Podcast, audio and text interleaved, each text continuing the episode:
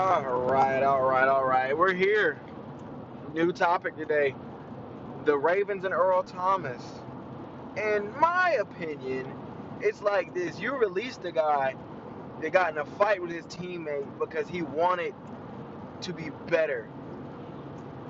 Those are the kind of people you want in the locker room because that's going to build nothing but a bond. And I can speak on that as a former football player, and I've seen things like that happen.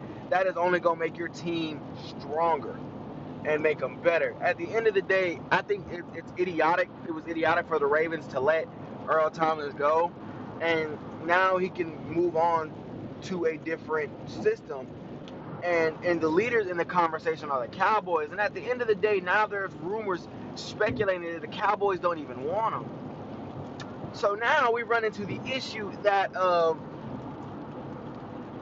how in the hell as Dallas, Jerry Jones, you don't want Earl Thomas, a, a pro, an all-pro safety, probably to be the last piece of that Dallas defense to push them over the top. Dallas's defense has been pretty good the last three or four years.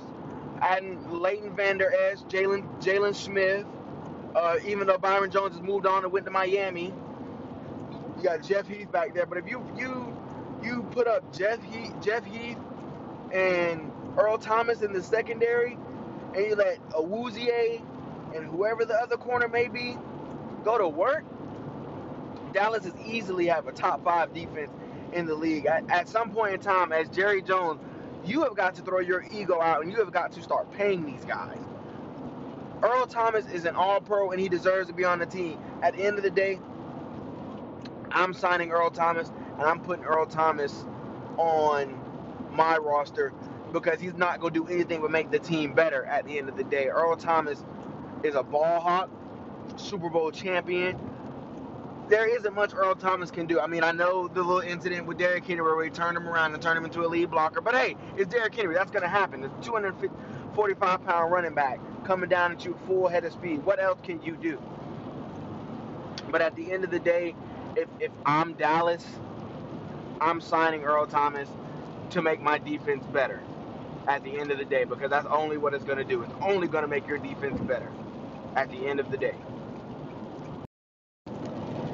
So the next thing is we're going to talk Celtics and the Raptors. This is a pretty big, pretty big series right here. Um, I'm going to have to go. Ah man, I'm gonna have to go Celtics in seven, just because of Jayson Tatum and Jaylen Brown. They've been playing very well lately, and um, they're they're going to continue to play well even when the stakes continue to get higher. I'm not saying that the Raptors don't have what it takes, but who's going to guard Jaylen Brown? Who's going to guard Jayson Tatum? Kemba, you got to throw in Kemba Walker. Um, I know Gordon Hayward's not coming back, so they got to find a way to to play him. Uh, so I'm, I'm gonna take the, I'm gonna take the Celtics in seven just because, in my opinion, they are the better team. And just just looking at how it's matching up, Siakam's gonna have to do a lot. Fred VanVleet VanVleet is gonna do his thing uh, as always. Just like I said in the offseason, he's gonna get paid like a, a, a max player because and he's he's been doing his thing lately, and we love to see it. Mid majors hooping, like for it, like he went undrafted and he, he's playing a, at a superstar level, and he's gonna get paid in the off season. But I think the Celtics too much Jayson Tatum and too much Jaylen Brown, and you gotta and throw in Kemba Walker. Kemba Walker's gonna do what he does. But Kyle Lowry is gonna show up definitely. VanVleet's gonna show up. Siakam, Gasol. It, it, it's, it's going to be a good series, but I got the Celtics in seven. I don't see anybody really running away with it at some point in time, just because they're so evenly matched across the board. Uh, but I, I think the Celtics edge out and they win that series in seven. Reporter from Woj, the Philadelphia 76ers have decided to part ways with Brett Brown. In my opinion, I don't think that was a smart move by the 76ers organization because Brett Brown has been on board. He, he trusted the process.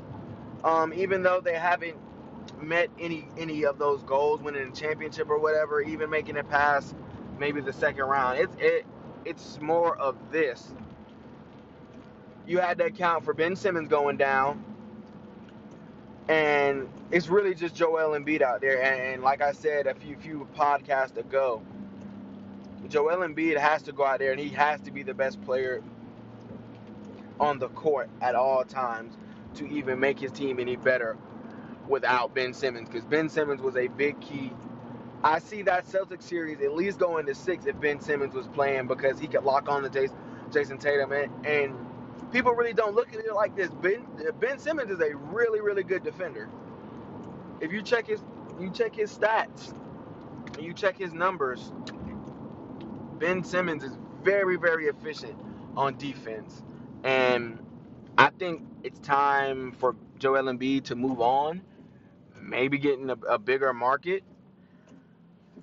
I could say go to New York where you can you don't have to struggle to be the best player on the floor because all outright you're going to be the best player on the floor.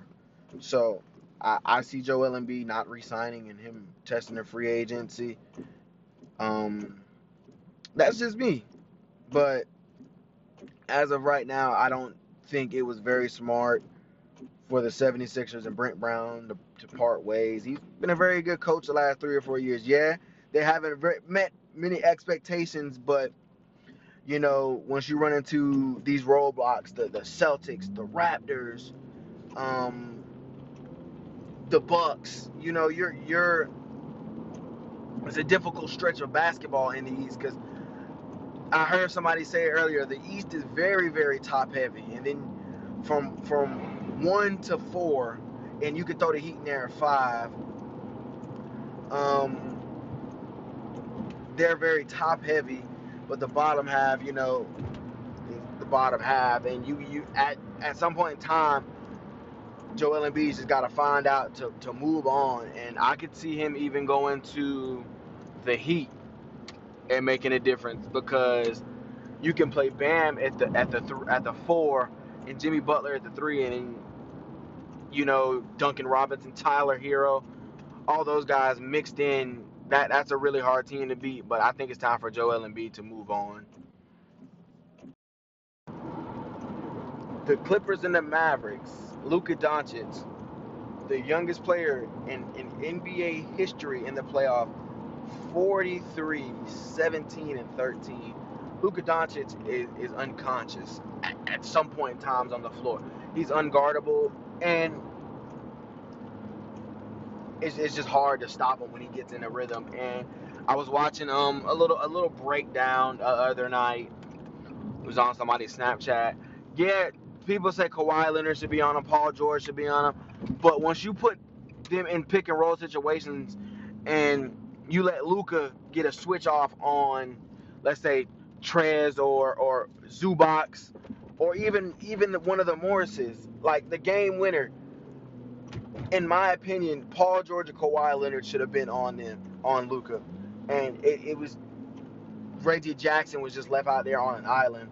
Reggie Jackson's not a bad defender, but that Luka magic, baby, that Luka magic, and Paul George, pandemic P. We can't even call him playoff P anymore because at some point in time you can't even find Paul George in the playoffs. He hasn't been shooting the ball well. 21% from the field, 16% from three. I I personally think there's a, there's a shoulder issue because if you watch, he he rises at the top and he shoots he's stopping about midway now, and I really think there's a shoulder issue in that in that shooting arm. And um, even, I'm not gonna make any excuses because he's been missing layups. He he hasn't been very good defensively. Uh, the the Clippers got to find a way to bounce back at the end of the day because at the end of the day they played without Porzingis, and that didn't come to my attention until one of my friends brought it up to me. They played without Porzingis. So now it's the issue of when will Paul George, if Paul George returns to his former self in, in these next hopefully three games because Paul George he, he just hasn't been playing very well lately. And like I said, I think it's a shoulder issue. It's an apparent shoulder issue. Um, so probably needs to get that checked out, or shit, he probably just needs to sit and rest, if, in my opinion. So I still got them. At this point, I'll really take the Mavs in seven, just because Paul George, Kawhi Leonard can't do it by himself, and I would never thought I would be able to say that, but Paul George just hasn't shown up, and that's just that.